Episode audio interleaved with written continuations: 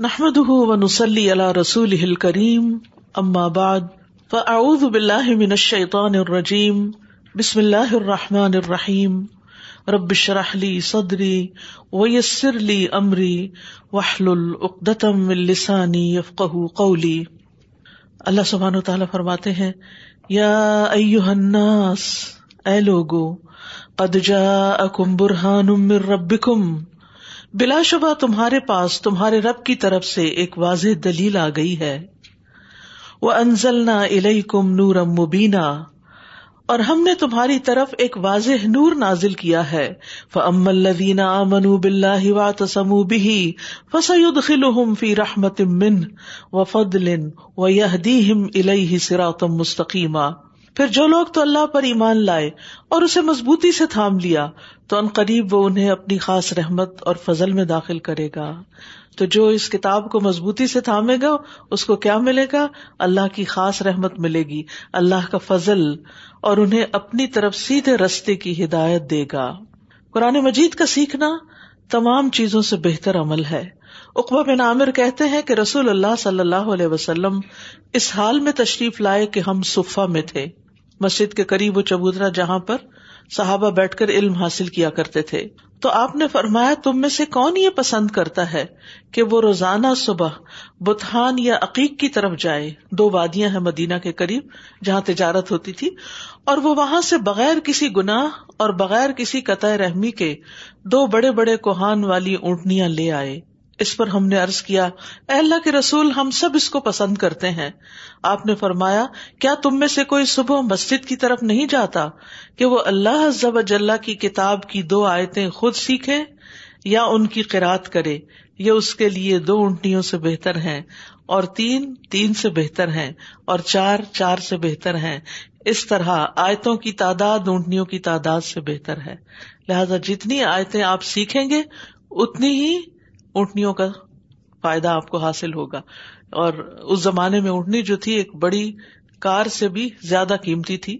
تو اس لیے دنیا کا مال اگر ہمیں کہیں فری مل رہا ہو، باکسنگ ڈے پہ اگر سیلز ہو تو اس کو چھوڑ کے یہاں بیٹھے ہیں، تو ظاہر ہے کہ اللہ سے بڑے اجر کی امید ہے۔ تو ان شاء اللہ اللہ تعالیٰ ضرور دے گا، کیونکہ جو اللہ کی خاطر کسی چیز کو چھوڑ دیتا ہے، اللہ سبحان و تعالیٰ اس سے بہتر معاوضہ اس کو عطا کرتا ہے۔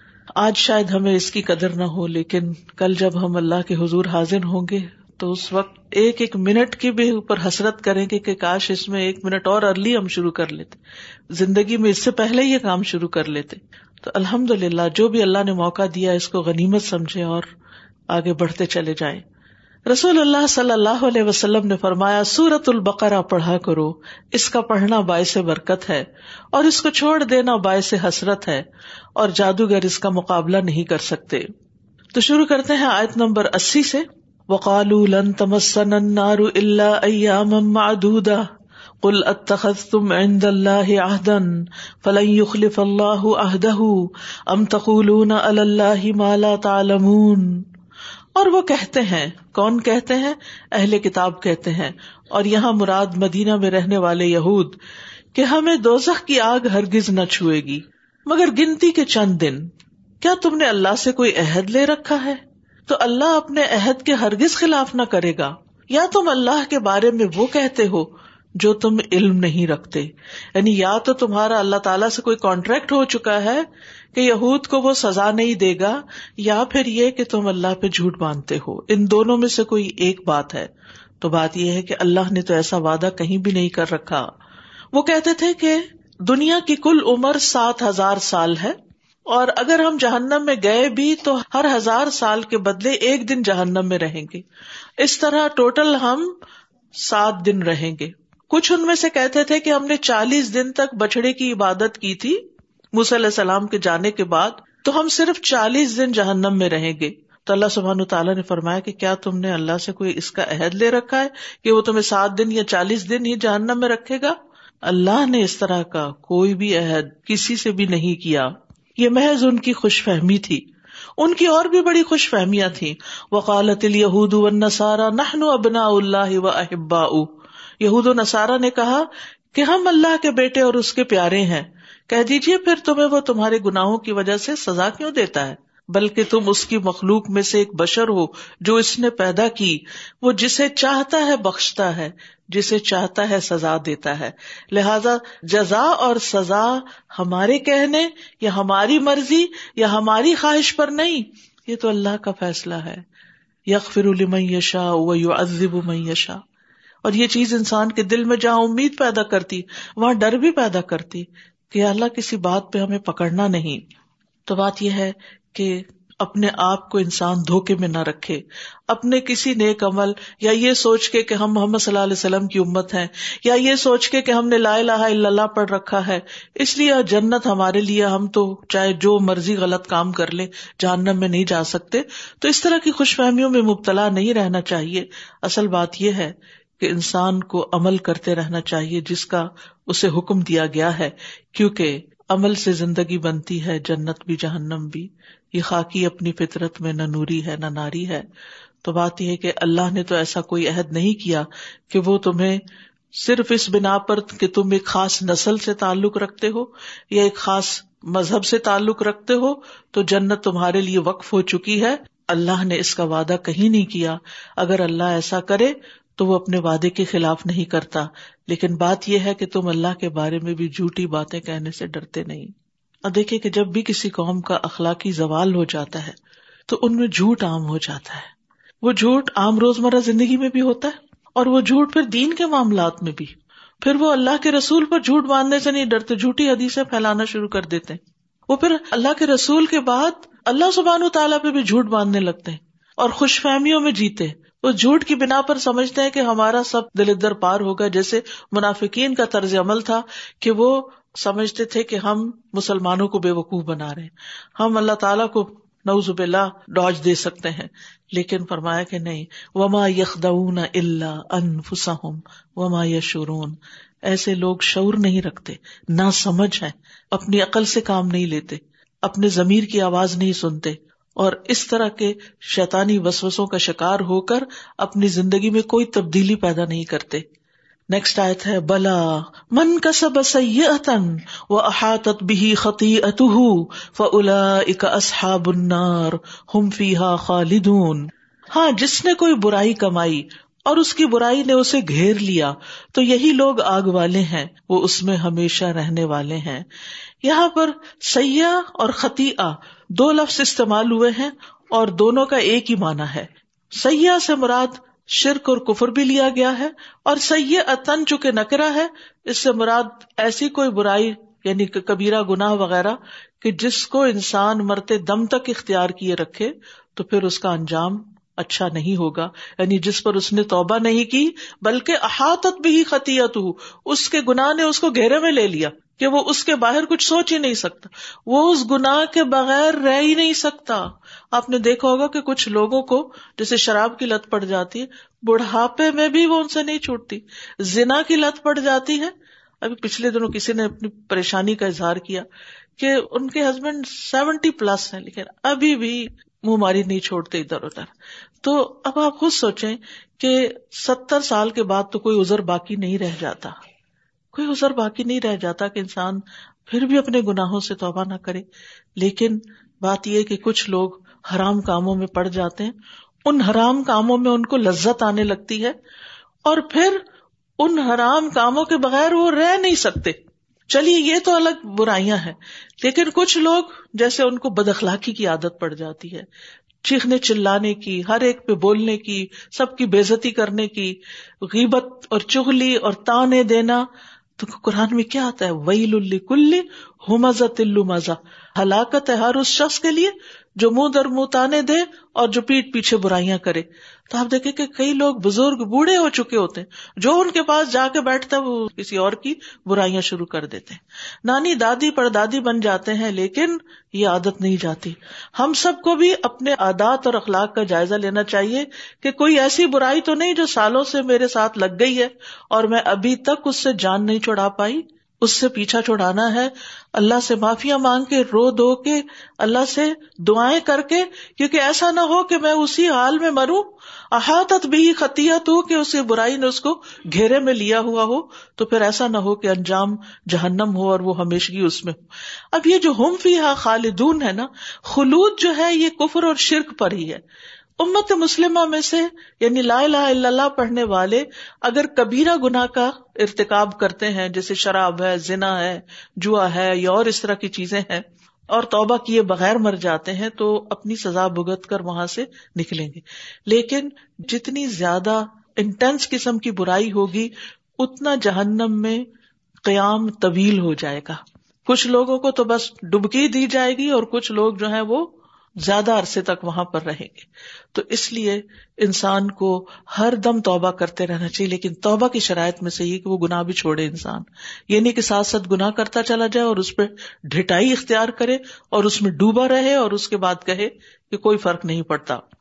اور یاد رکھیے، یہ صرف کبیرہ گناہوں کی بات نہیں، چھوٹے چھوٹے گناہوں سے بھی بچنا چاہیے، کیونکہ وہ مل جل کر انسان کو ہلاک کر دیتے ہیں۔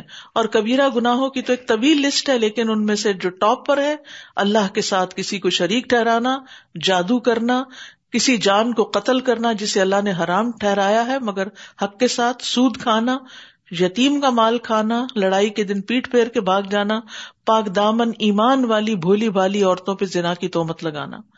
تو یہ کبیرہ گناہوں میں سے اور بھی ہیں۔ جیسے جھوٹ ہے، وعدہ خلافی ہے، یہ بھی نفاق کی علامتیں ہیں۔ جھگڑے کے وقت گالی گلوچ کرنا۔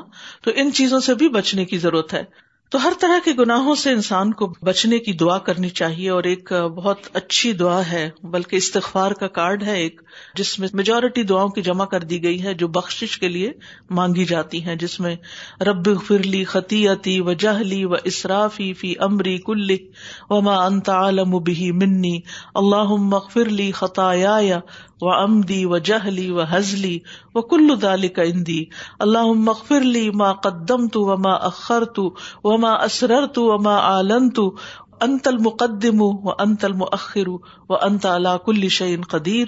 تو اس طرح کی دعائیں، یہ صحیح بخاری کی دعا ہے، بہت خوبصورت دعا ہے، جس میں مذاق میں کیے ہوئے گناہ اور سنجیدگی میں اور بڑے اور چھوٹے سبھی شامل ہو جاتے ہیں۔ تو ایسی دعائیں جو ہے انسان کو پڑھتے رہنا چاہیے۔ بلکہ اس طرح کے کارڈ اپنے کہیں سرہانے رکھ دیں، کسی ورک پلیس پہ رکھ دیں کہ جب تھوڑی سی بھی فرصت ملے، جیسے ہم اپنا موبائل اٹھاتے ہیں نا، تو ایسے ہی دعا، بلکہ موبائل کی اسکرین پہ دعائیں ڈال لیا کریں۔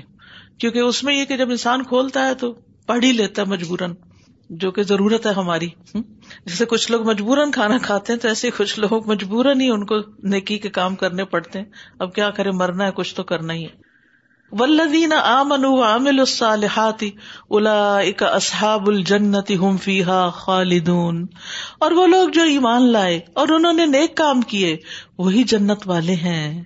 وہ اس میں ہمیشہ رہنے والے ہیں۔ یہ قرآن کا ایک پورا سر اسلوب ہے کہ جہاں جہنم کی بات کرتا ہے، وہاں جنت کی بات بھی کرتا ہے۔ جہاں آگ والوں کا ذکر ہے، وہاں جنت والوں کا بھی ذکر ہے۔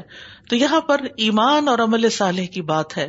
یعنی ایمان کے بعد فرائض کی ادائیگی جو ہے، وہ جنت میں لے جانے کا سبب ہے۔ پھر فرمایا و از اخذنا میثاق بنی اسرائیل بنی اسرائیل لا تعبدون الا اللہ و بالوالدین احسانا و ذی القربا والیتاما والمساکین وقولوا للناس حسنا واقیموا الصلاة وآتوا الزکاة آٹھ باتوں کا حکم دیا گیا یہاں۔ تم تم اللہ کلیلم من کم و ان تم اور جب ہم نے بنو اسرائیل سے پختہ عہد لیا، پکا وعدہ لیا، چھوٹی موٹی نصیحت ہے تو ان پہ اثر ہی نہیں کرتی تھی ان سے باقاعدہ وعدہ لیا جاتا تھا اور حتیٰ کے پہاڑ ان پہ معلق کر کے ان سے وعدہ لیا گیا کہ تمہیں اللہ کی عبادت کرنی ہے، کہ اللہ کے سوا کسی کی عبادت نہ کرنا۔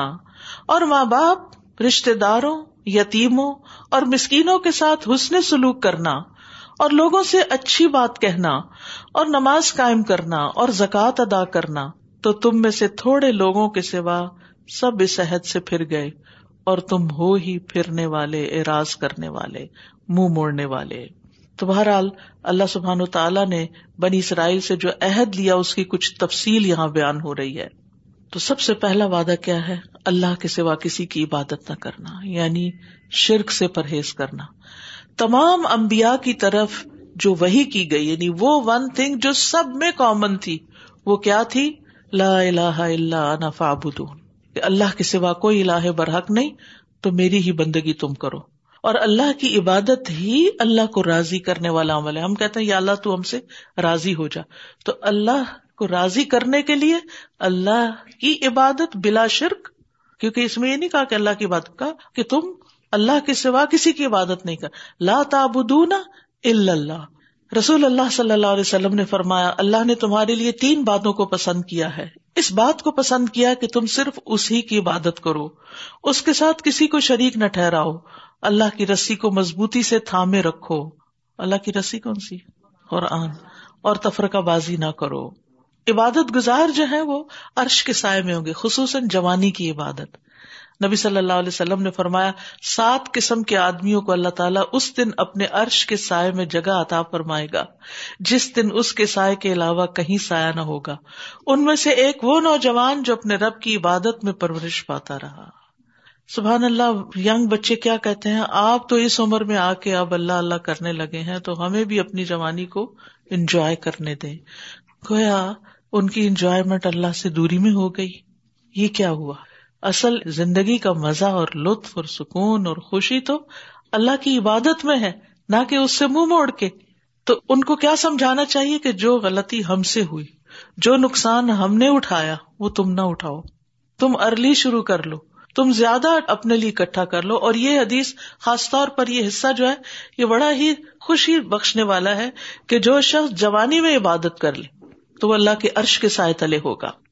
اسی طرح ایک اور حدیث میں آتا ہے مسلم احمد کی کہ جو شخص اللہ کی عبادت اس طرح کرے کہ اس کے ساتھ کسی کو شریک نہ ٹہرائے نماز قائم کرے، زکوٰۃ ادا کرے، بات سنے اور مانے، تو اللہ تعالیٰ اسے جنت کے آٹھوں دروازوں میں سے داخل ہونے کا اختیار دے گا۔ یعنی جب آپ جنت میں انٹر ہو رہے ہوں گے تو ایک نہیں، آٹھ دروازے کھل جائیں گے۔ کیا منظر ہوگا؟ سوچیے کہ اب آپ کی چوائس ہے جس سے چاہے داخل ہو جائے کبھی آپ بڑے ہوٹل میں جاتے ہیں نا تو آپ دیکھتے ہیں کہ وہ ایک نہیں کئی ایک دروازے ہوتے اور بعض اوقات وہ اشارے سے ہی کھل جاتے ہیں آٹومیٹک ہوتے ہیں۔ تو آپ سوچتے ہیں کہ زیادہ بہتر کہاں سے جانا ہے۔ تو وہ بھی ایک انجوائےمنٹ کی بات ہوتی ہے کہ آپ کی اپنی چوائس ہے کہ ادھر سے جائیں، ادھر سے جائیں یا ادھر سے جائیں۔ دوسری چیز یعنی سب سے بڑا حق ہم پر اللہ کا ہے کہ ہم اس کی عبادت کریں۔ دوسرا انسانوں میں سے سب سے بڑا حق والدین کا حق ہے۔ یہ ہمارے دین کی تعلیم ہے۔ ہمارا دین بڑا خوبصورت ہے کہ جس کا تم پر احسان زیادہ ہے، اس کا اکرام بھی زیادہ ہے، اس کا حق بھی زیادہ ہے۔ تو ہمارے اوپر سب سے زیادہ احسان جو ہمارے والدین کا ہوتا ہے، جو ہمیں پرورش دیتے ہیں، جو ہماری تکلیفیں اٹھاتے ہیں، جو ہمیں پالتے ہیں، پوستے ہیں، ہمیں کھلاتے ہیں، پلاتے ہیں، ہمیں بڑا کرتے ہیں، تعلیم دیتے ہیں ہماری روتے ہیں، ہماری بدتمیزیوں پر اور ہماری نافرمانیوں، سرکشیوں پر صبر کرتے ہیں اور پھر بھی ہمارے لیے دعائیں کرتے رہتے ہیں اور ساری زندگی دعائیں کرتے ہیں، تو ہمارے لیے بھی کیا فرض بنتا ہے کہ ہم بھی جواباً ان کی عزت کریں، ان کے ساتھ اچھا سلوک کریں۔ تو احسان جو ہے، وہ ہوتا ہے کسی نے جو کیا، اس سے بھی بڑھ کے کرنے کی کوشش۔ تو وہ تو ہم کر نہیں سکتے، لیکن ہمارا گول یہ ہونا چاہیے۔ یہ نہیں کہ ماں باپ نے یہ نہیں کیا، وہ نہیں کیا، تو ہم بھی کچھ نہیں کر نہیں ہوں انہوں نے جتنا بھی کیا، اگر کچھ بھی نہیں کیا جو تمہیں پیدا کر کے بڑا کر دیا نا، یہ بھی بہت بڑا احسان ہے۔ تو اس کے بدلے میں تم ان کے ساتھ اچھا سلوک کرو۔ کس سے؟ اپنی زبان سے بھی اچھی بات نکالو۔ اپنے عمل سے بھی خدمت کرو۔ مال بھی یعنی جب اللہ تمہیں مال دے دے اور ان کے پاس نہیں ہے، تو اس کے ساتھ ان کی مدد کرو۔ کیونکہ ماں باپ جب بڑے ہو جاتے ہیں، ریٹائر ہو جاتے ہیں، پینشن پہ آ جاتے ہیں اور بچوں کے بڑے بڑے بزنس ہو جاتے ہیں، تو پھر پوری وہ شفٹ ہو جاتی ہے نا یعنی کہ اسکیم تو اس وقت ماں باپ پھر صرف بچوں کی طرف دیکھتے نہ رہ جائیں اور وہ حسرت کا شکار نہ ہو اپنے بڑھاپے میں۔ ان کے آنسو نہ آ جائیں۔ کہ کاش ہمارے پاس بھی کچھ ہوتا تو آج ہم بھی اللہ کے راہ میں دیتے۔ کیونکہ بڑھاپے میں انسان کو یہی ہوتا ہے نا اپنے آگے کے لیے کچھ بنانے۔ جب ماں باپ جوان ہوتے ہیں اور ان کے پاس بہت کچھ ہوتا ہے، وہ تو سب کچھ بچوں پہ ہی لگا رہے ہوتے ہیں کہ ہم ان کو کچھ دے دیں، ان کا کچھ بنا دیں۔ اور ان پہ اس کی فیس دو، اس کی شادی کرو، اس کا گھر بناؤ، یہ کرو، وہ کرو، جو کچھ ہوتا ہے بچوں کو دیتے چلے جاتے ہیں۔ اور آخر میں خالی ہاتھ بیٹھ جاتے ہیں۔ تو اس وقت بچوں کا فرض بنتا ہے کہ وہ کیا کرے؟ مال کے ساتھ اپنے والدین کی مدد کرے۔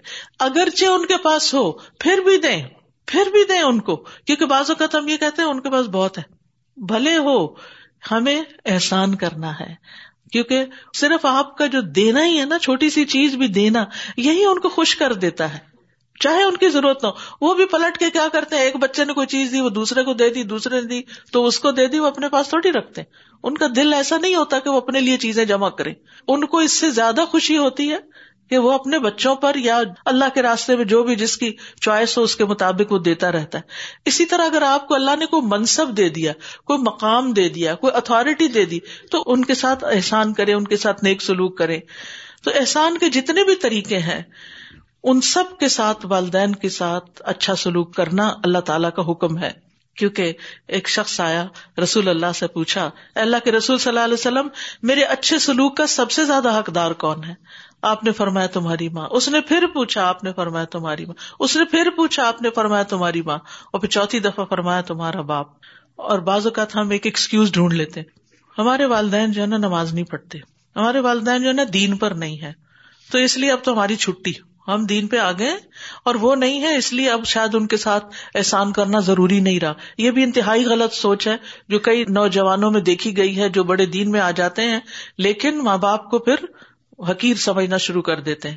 ماں باپ جو بھی ہو، وہ ایون نان مسلم بھی ہو، تب بھی ان کے ساتھ احسان کرنا ہے۔ نبی صلی اللہ علیہ وسلم مدینہ میں تھے تو حضرت اسما کی والدہ جو تھی حضرت ابو بکر صدیق کی ایک وائف وہ مسلمان نہیں ہوئی تو ہجرت بھی نہیں کی تھی۔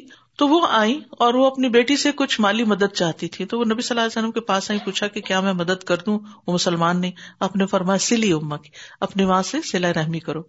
اسی طرح عبداللہ بن ابئی ابن سلول جب فوت ہو گیا تو اس کا بیٹا جو تھا عبداللہ، وہ نبی صلی اللہ علیہ وسلم کے پاس آیا کہ میرے والد کو کفن دینے کے لیے آپ کا کرتا چاہیے۔ آپ صلی اللہ علیہ وسلم نے والد پر احسان کرنے کی خاطر اپنا کرتا اس کو دے دیا۔ پھر اسی طرح وہ ذیل قربا اور رشتے داروں کے ساتھ اس نے سلوک کرو۔ رشتے داروں کے ساتھ۔ رشتے داروں میں وہ بھی رشتے دار جو ماں کی طرف سے اور وہ بھی جو باپ کی طرف سے ہیں۔ کیونکہ رشتے داروں سے اس نے سلوک سے رسک اور عمر میں برکت ہوتی ہے۔ ہر قریبی اور دور کے رشتے دار سے سلا رحمی کرنی چاہیے۔ ابن عباس کہتے ہیں، اپنے حسب نصب یاد رکھو۔ اپنے رشتے داروں کے ساتھ سلا رحمی کرو۔ آپ دیکھیں کہ آپ کے جو بچے یہاں پیدا ہوئے ہیں، وہ آپ کے ان بہن بھائیوں کو جو پاکستان میں رہتے ہیں، شاید ان کے نام بھی نہ آتے، اپنے کزنس کے بھی نام نہ آتے۔ لیکن آپ کے اوپر لازم ہے کہ آپ ان کو سب کی پہچان کرائیں اور اب تو کمیونیکیشن بہت آسان ہے۔ چاہے ان کو نہیں بھی انگریزی آتی، تب بھی بات کروایا کرے وقتاً فوقتاً۔ اور بڑے ہو گئے ہیں تو ان سے خود کہا کریں کہ کانٹیکٹ میں رہو۔ ابن عباس کیا کہتے ہیں؟ اپنے حسب نصب یاد رکھو۔ کون تمہاری خالہ تھی، کون پپی تھی، اس کے کتنے بچے ہیں، اس کے کتنے بچے، تاکہ اپنے رشتے داروں کے ساتھ سلا رحمی کرو۔ اگر رشتے داروں کو قریب کیا جائے سلا رحمی کے ساتھ، تو وہ دور نہیں ہوتے، اگرچہ وہ دور ہو چاہے وہ دوسرے ملک میں رہتے ہو وہ قریب ہی ہوتے ہیں۔ اور رشتے داری قریب نہیں ہوتی جب اس کو دور کر دیا جائے، اگرچہ وہ قریب ہی رہتے ہوں۔ اور ہر رشتے داری قیامت کے دن اپنے صاحب کے سامنے آئے گی، اور وہ اس کے حق میں رشتے داری ملانے کی گواہی دے گی۔ یعنی رشتے داری گواہی دے گی، سفارش کرے گی کہ اس نے ملایا تھا اپنے رشتوں کو، اگر اس نے جوڑا ہوگا۔ اور اگر اس نے کاٹا تو کاٹنے کی گواہی دے گی۔ ولی اور یتیموں کے ساتھ اس نے سلوک کرو۔ یتیم وہ ہوتا ہے جس بچے کے بالغ ہونے سے پہلے اس کا باپ فوت ہو جائے۔ لڑکا ہو یا لڑکی ہو، دونوں۔ نبی صلی اللہ علیہ وسلم نے فرمایا، اپنے یا کسی دوسرے کے یتیم بچے کی پرورش کرنے والا میں اور وہ جنت میں اس طرح ہوں گے۔ بشرطے کہ وہ اللہ سے ڈرتا ہو۔ امام مالک نے شہادت اور درمیان والی انگلی کو ملا کے دکھایا۔ ول مساکین مساکین سے مراد وہ لوگ ہیں جن کے پاس اتنا مال نہ ہو کہ وہ اپنے آپ پر اور اپنے گھر والوں پہ خرچ کر یعنی ان کی جو بیسک نیڈز ہیں، وہ پوری نہ ہوتی ہوں۔ نبی صلی اللہ علیہ وسلم نے فرمایا بیواؤں اور مسکینوں کے کام آنے والا۔ اللہ کے راستے میں جہاد کرنے والے کے برابر ہے۔ یا رات بھر عبادت اور دن کو روزہ رکھنے والے کے برابر ہے۔ یعنی ضرورت مندوں کی اول تو اگر رشتے داروں میں ہے یا جس کے بارے میں بھی آپ کو پتا ہو کہ وہ ضرورت مند ہے، اس کی ضرورت پوری کرنے کا اتنا بڑا اجر ہے۔ اور پھر عمومی طور پر کیا کرو؟ وقول سے حسنا۔ لوگوں سے اچھی طرح بات کرو۔ اب آپ دیکھیں، یہ جو باقی ہے نا، والدین رشتے دار اور غریب، مسکین، یتیم، ان کی تو آپ نے مالی مدد بھی کرنی ہے، ان کی کیئر بھی کرنی ہے، ان کا حال بھی پوچھنا جا کے اگر بیمار ہے تو ان کے علاج کا بندوبست بھی کرنا ہے، وغیرہ وغیرہ۔ لیکن جو عمومی طور پر جتنے بھی اس کے بعد لوگ آتے ہیں، آپ کی سوسائٹی مسلم، نان مسلم، کوئی بھی، سب کے ساتھ قول لنا سی حسنا۔ بات اچھی طرح کیا کرو۔ یعنی اور کسی کو کچھ نہیں دے سکتے تو ایک اچھی بات ہی کر کے اس کا دل خوش کر دو۔ یہ ایک جنرل رول کے طور پر آپ اپنی زندگی میں اپنا لیکن افسوس کے ساتھ کہنا پڑتا ہے کہ ہماری اکثر باتیں دوسروں کو ہرٹ ہی کر جاتی ہیں۔ ہم ذرا سی بات پہ اختلاف کرتے ہیں تو بعض اوقات چیخنے چلانے لگتے ہیں، بعض اوقات اور اسی طرح کے کام کرنے لگتے ہیں۔ تو اپنے بچے ہوں یا شوہر ہوں یا رشتے دار ہوں یا کوئی بھی، سب کے ساتھ اچھی طرح بات کرنا اور اچھی بات کہنا جو ہے، یہ ایمان کا حصہ ہے۔ رسول اللہ صلی اللہ علیہ وسلم نے فرمایا، جو کوئی اللہ اور آخرت کے دن پر ایمان رکھتا ہے، اسے چاہیے کہ وہ اچھی بات کہے ورنہ خاموش رہے۔ تو اچھی بات جو ہے معنی کے لحاظ سے وہ ہوتی ہے جو بھلائی پہ مبنی ہو، سچی ہو، خیر والی ہو، جس سے خیر پھوٹے۔ اور اپنی شکل یا حیت کے اعتبار سے لطیف ہو، نرم ہو، اس میں سختی اور شدت نہ ہو ٹونٹ وغیرہ نہ ہو۔ اچھی گفتگو سے انسان کی بخش ہو جاتی ہے۔ رسول اللہ صلی اللہ علیہ وسلم نے فرمایا، سلام عام کرنا اچھا کلام کرنا ایسے اعمال ہیں جو بخش کو واجب کر دیتے یعنی آپ اچھے سے بات کرتے جائیں اللہ تعالیٰ آپ کو معاف فرما دے گا اور اچھی بات کے سبب جنت میں خوبصورت بالا خانے بھی ہیں۔ وہ عقیم السلاط و آت الزکات اور نماز قائم کرو اور زکوٰۃ ادا کرو۔ یاد رکھیے، سابقہ شریعتوں میں بھی نماز اور زکوٰۃ کا حکم تھا۔ نماز اللہ کا حق اور زکوٰۃ بندوں کا حق۔ نماز کے ذریعے ہمارا اللہ سے تعلق اچھا رہتا ہے اور زکوٰۃ کے ذریعے معاشرے کے ان افراد سے جو مسکین اور بےکس ہیں، ان کے ساتھ ہمارا تعلق اچھا رہتا ہے اور معاشرے کے اندر ایک خوشحالی رہتی ہے۔ اور ان دونوں کو عبادت کا درجہ دیا گیا اور یہ عبادتیں دونوں ہی بہت اہم ہیں۔ اکثر ان دونوں کا ذکر قرآن مجید میں اکٹھے آتا ہے۔ آپ دیکھتے ہیں کہ روزوں کا ذکر اتنا نہیں آتا۔ ایک ہی دفعہ قرآن میں ایک جگہ پر ہی آیا ہے اور سال میں بھی ایک دفعہ آتے ہیں اسی طرح حج ہر ایک پر فرض نہیں ہے۔ اور زکوٰۃ جو ہے، مال انسان کے پاس ڈیلی بیسس پر بھی ہوتا ہے اور جب جب ہو تو وہ فرض ہے۔ لیکن نماز دن میں پانچ دفعہ فرض ہے اور اعمال میں سب سے بہترین ہے۔ نبی صلی اللہ علیہ وسلم نے فرمایا، جان لو تمہارا سب سے بہترین عمل نماز ہے۔ تو جس کی نمازیں اچھی ہو گئی پار ہو گیا۔ نماز چھوڑ دینا ایمان سے محرومی ہے۔ ابن مسعود کہتے ہیں جس نے نماز ترک کی اس کا کوئی دین نہیں۔ نبی صلی اللہ علیہ وسلم نے فرمایا جس کی ایک نماز اس سے فوت ہو گئی، ایک، بس گویا اس کا مال اور اس کی اولاد فنا ہو گئی۔ اتنا بڑا گناہ ہے۔ ایک نماز چھوڑنے یا قزا کرنے کا اتنا بڑا نقصان ہے۔ اور قیامت کے دن سب سے پہلا سوال بھی نماز ہی کے بارے میں ہوگا۔ اور نماز قائم کرنے کا مطلب کیا ہوتا ہے؟ کہ اوقات کا خیال رکھا جائے۔ خوشو و خزو سے نماز پڑھی جائے، نماز میں غور و فکر کیا جائے، اور نماز کا کچھ حصہ ضائع کرنا کیا ہے کہ انسان صحیح وزو نہ کرے یا وقت کو آگے پیچھے کر کے پڑھے یا رکو سجود درست نہ کرے۔ تو اطمینان کے ساتھ ایک ایک رکن ادا کرنا ضروری ہے۔ تو بنی اسرائیل کو اللہ تعالیٰ فرماتے ہیں تم متول تم اللہ کلیل من کم و ان تم موردون پھر تم اس کے بعد منہ موڑ گئے۔ مگر تھوڑے ہی تم میں سے ایسے تھے جنہوں نے ان احکامات کی پابندی کی۔ وہ ان تم موردون اور تمہارا وتیرا ہی یہی ہے کہ تم بات سنتے ہو ایک کان سے اور دوسرے سے نکال دیتے ہو۔ اور تھوڑی دیر کے لیے اثر ہوتا ہے اور اس کے بعد سب کچھ بھول بھلا دیتے ہو۔ بنی اسرائیل کی بات کر کے دراصل یہ سب کچھ کس کو سکھایا جا رہا ہے؟ ہمیں سکھایا جا رہا ہے کہ ہم ان جیسا رویہ اور طرز عمل اختیار نہ کریں۔ ان احکامات کی پابندی ان کے لیے تھی تو ہمارے لیے بھی ہے۔